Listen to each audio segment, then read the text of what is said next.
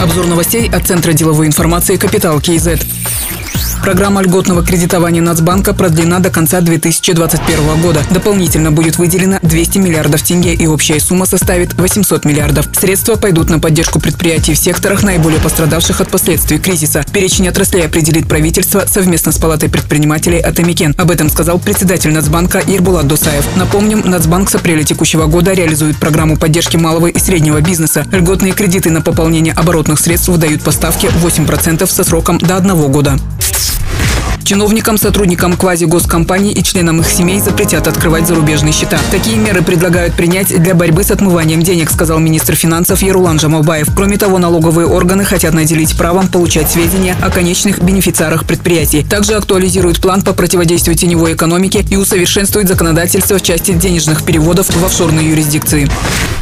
В Казахстане строят 4 майнинговые фермы. Сейчас работают 13 ферм. В отрасль инвестировано свыше 80 миллиардов тенге, сообщил министр цифрового развития, инноваций и аэрокосмической промышленности Багдад Мусин. По его словам, на сегодняшний день есть предварительные договоренности по привлечению инвестиций на 300 миллиардов тенге, а к 2025 году объем инвестиций может составить около 500 миллиардов. Напомним, такую задачу поставил президент Касымжумар Тукаев в послании народу страны.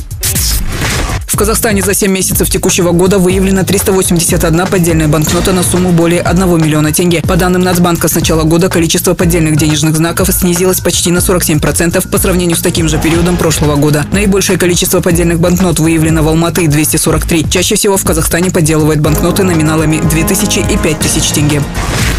Министром цифрового развития, инноваций и аэрокосмической промышленности назначен Багдад Мусин. Его кандидатуру согласовали мажилисмены на заседании Комитета по экономической реформе и региональному развитию. Отметим, в Казахстане ввели новый формат согласования. Теперь все кандидаты на должность министра будут представлять членам профильных комитетов свою программу развития сферы. Багдаду Мусину 37 лет. В разные годы работал в компании национальной информационной технологии, Министерстве юстиции, в Комитете по автоматизации госуслуг и координации деятельности ЦОНов. Занимал должности председателя правления Казпочты, председателя Комитета по правовой статистики и спецучетом Генеральной прокуратуры, советника президента по цифровизации и инновационным технологиям.